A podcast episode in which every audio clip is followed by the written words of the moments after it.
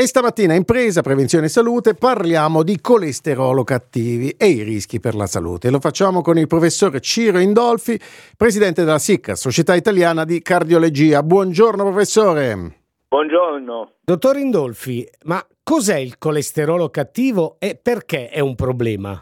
Sì, il colesterolo cattivo non è solo un fattore di rischio, ma è anche la causa dell'aterosclerosi, quindi la causa dell'infarto. Perciò negli ultimi anni vi è stata una grande attenzione non solo nei, nell'identificare questi pazienti che sono a rischio più alto, ma anche a cercare le terapie e tutte le strategie che portano ad una riduzione di questo colesterolo cattivo. Certo, ma esiste anche un colesterolo buono?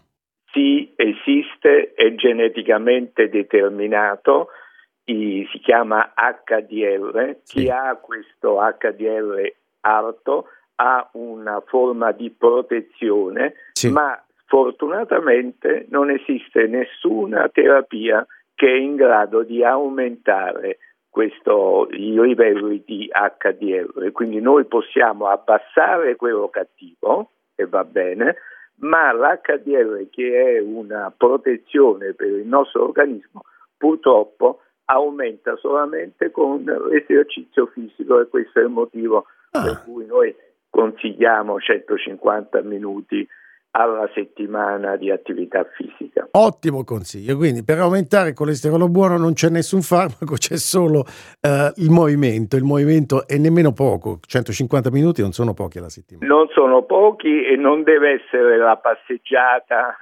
vedendo le vetrine o magari mangiando un gelato, deve essere esercizio fisico a moderata intensità, cioè camminare a passo svelto o una corsetta, bicicletta e così via. Ottimo consiglio, professore. Quali sono le migliori strategie ad oggi che hanno i clinici per supportare e seguire i pazienti che hanno il colesterolo alto e che rischiano eventi cardiovascolari gravi, ricordiamo? Questa è la notizia buona. La notizia cattiva abbiamo detto che chi sfortunatamente ha il colesterolo cattivo alto ha un rischio maggiore di avere un infarto o un ictus. Le notizie buone sono legate al fatto che oggi abbiamo un'ampia gamma di farmaci, quindi noi riusciamo nel singolo paziente oggi ad abbassare i livelli di colesterolo cattivo che si, con i target che si stanno progressivamente abbassando, cioè significa che i livelli devono essere molto bassi sì. con molti farmaci, quindi oggi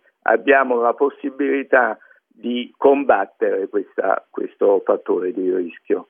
Perfetto, quindi abbassare il più possibile il colesterolo cattivo può aiutare in questo senso a prevenire, no? Può, può, è, è, è, aiuta a prevenire sicuramente e previene tutte quelle che sono le conseguenze l'infarto e l'ictus, quindi diciamo bisogna avere attenzione misurare almeno una volta all'anno per i pazienti che stanno bene i livelli di colesterolo, chi ha avuto un evento invece chi ha avuto già un infarto deve essere più attento, deve abbassare ancora di più.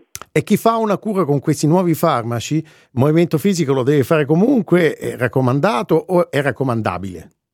L'esercizio fisico è sempre raccomandato perché in attività fisica chi ha una, diciamo, un profilo sedentario ha anche lui o lei una probabilità più alta di avere un evento. Quindi l'esercizio fisico è una terapia fortissima. Purtroppo eh, questo non, non si riesce a fare nella pratica quotidiana, ma ha una efficacia elevatissima. Perfetto. Grazie professore, è stato veramente preziosissimo, le auguriamo buon lavoro e grazie di essere stato con noi. Grazie, grazie a lei. Kiss, kiss a tutti. E salutiamo il professor Ciro Indolfi, presidente della SIC, Società Italiana di Cardiologia, e se vi siete persi qualche particolare o volete riascoltare l'intervista basta andare su kisskiss.it e andare nella sezione podcast.